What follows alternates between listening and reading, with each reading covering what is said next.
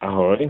Vládko, my sa ideme rozprávať o takých normálnych šípkach, aby sme si vedeli predstaviť e, také, čo je ten elektronický kruh. No a... povedz rovno, že my si to vieme predstaviť len keď už máme pohár v ruke Aha, a hráme áno. s kamarátmi večer áno. šípky. A hlavne niečo v krvi. Tak o tomto sa budeme rozprávať? Áno. No ale tam je asi dôležitá teda vzdialenosť, ktorú takto večer v bare podľa mňa už e, nemáme úplne správnu. Takže nám vysvetli prosím ťa, že aké sú tie základné pravidlá pri tomto športe. Áno, čiže nadviažem len na myšku, že čím sa líši takéto klasické amatérske hranie človeka, ktorý netuší nejaké sú pravidlá od toho, ktorému sa venujete vy.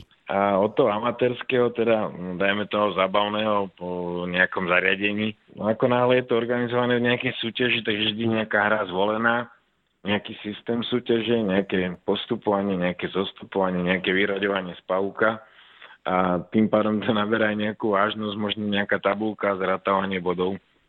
Inak e, odhodová čiara, myslím si, že v každom podniku to už každý asi dá do poriadku, aby bola teda rovnaká. A tá je teda koľko?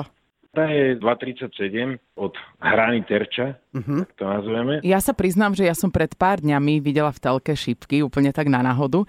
A videla som, ako sa oni veľmi snažia trafiť do tých najmenších poličok, ale nie do stredného. Oni triafali do tých malých poličok, ktoré sú tak ďalej vzdialené. Áno, je to zámerná taktika, lebo ten stred sa skladá takých dvoch. Jeden väčší kruh, ktorý má 25 hodnotu a úplný stred je 50.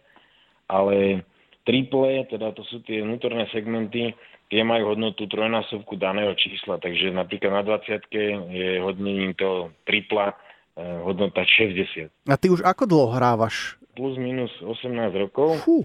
Ale eh, len tak premyšľam, že ten tréning pri šípkach je vlastne pomerne jednoduchý. Tebe stačí si zaobstarať domov terč, šípky, nastaviť to teda do správnej výšky, byť v správnej a vzdialenosti to. a len makať a triafať, triafať, triafať? Áno, Presne tak. Krásne. Vládko, mám takú otázku, že e, ruku na srdce, niekedy si využil, že sedíš tak v krčme, chalani tam hrajú a ty, že... o pivo, poďme o pivo. Niekedy si to využil, že si profesionál v podstate a zahral si sa na takého, že to nevieš? Á, ani tak nie, že neviem, ale občas sa nájdú ľudia veľmi aktívni a chcú si zahrať, aj keď majú uh-huh. zvýšenú hladinu alkoholu. Uh-huh a sú neodbytní. Do, donútia ťa vyhrať, rozumieme, áno. áno. Áno, takže je pravda, zahral som si veľakrát do pivu aj s takými hráčmi, s ktorými som vedel dopredu, že vyhrám. Uh-huh. A keby sme naozaj chceli vedieť, ako vyzerá zhruba ten tréning, povieš nám, že koľko trvá, že či to je naozaj len o tom, že si dáte nejaký typ tej hry a hráte. A ešte taká tretia otázka, že kedy vlastne môžu na to začať napríklad chodiť deti a učiť sa tomu šípkarstvu? Tak skúsim tak odzadu začať. Kedy môžu začať?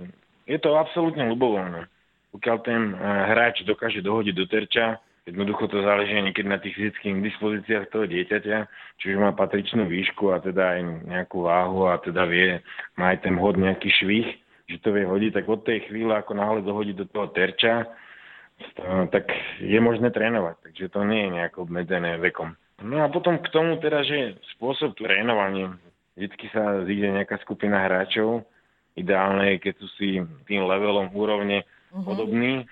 No a zvolia si nejaký systém, aký prebieha po prípade na celom svete. Takže hra sa väčšinou teda 501 double out. To je najobľúbenejšia hra. Uh-huh. Hráme ju všetci a popri tom hráme ešte ostatné hry. Tie šipky majú ostré hroty alebo zatúpené? Mm, elektronické šipky sa hrávajú s umelými. Áno. Takže to sú úplne iné hroty. Uh-huh. A potom, keď sa bavíme o tých stylových šipkách, teda tie, čo väčšinou bežia v televízii, tak tie majú kovové hroty. Aha. A stalo sa niekedy, alebo to len som veľa uh-huh. Robina Hooda pozeral, že akože šípku do šípky niekto trafil?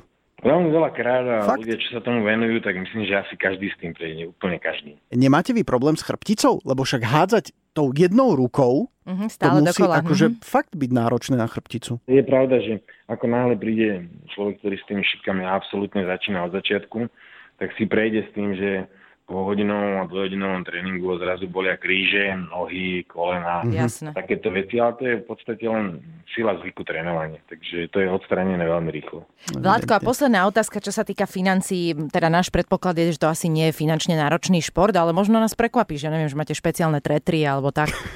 Mm-hmm. Myslím, že je to jeden z najmenej náročných mm-hmm. športov a doporučujeme teda každému, lebo fakt stačí si zakúpiť nejaké šípky, a vôbec nie je dôležité, že koľko stoja.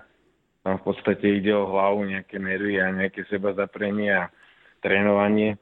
vidím veľakrát hráčov, ktorí majú šipky a poviem to tak smiešne, že za, za 3 eurá a hrajú s takými, čo majú treba za 100 eur a sú im úplne vyrovnanými ako Jasne. hráčmi. Ono to asi vyzerá tak, že vy sa veľa pri tom nasmiete a zabavíte. Že mne to príde taký veľmi príjemný šport, že to má dobrú atmosféru aj na tréningoch. Či je to také, že idete proti sebe a superíte? Je to jeden z mála športov, kde sa dá teda nejakým spôsobom aj nejaké to pivo vypiť a nie je to nejako handicapované. no. takže, takže možno, že aj s tým je spojený nejaký väčší druh zabavy ako Super. pri ostatných športov. Akurát keď vypiješ viacej, tak potom nevieš, či do toho hlavého alebo pravého terča. Vieš, no, tak chceme povzbudiť všetkých, ktorí e, sa doteraz na to tiež len tak ako my pozerali niekde od baru, že ako to ostatným ide. Nech si to vyskúšajú, mm-hmm. lebo vyzerá, že je to naozaj veľmi zábavná hra. My ďakujeme Vládkovi Rajnohovi, predsedovi Šipkarského združenia v Zlatých Moravciach za všetky tieto info. Veľa šipkarských nadšencov prajeme a pekný víkend. Ahoj. Ďakujem pekne, no, majte sa.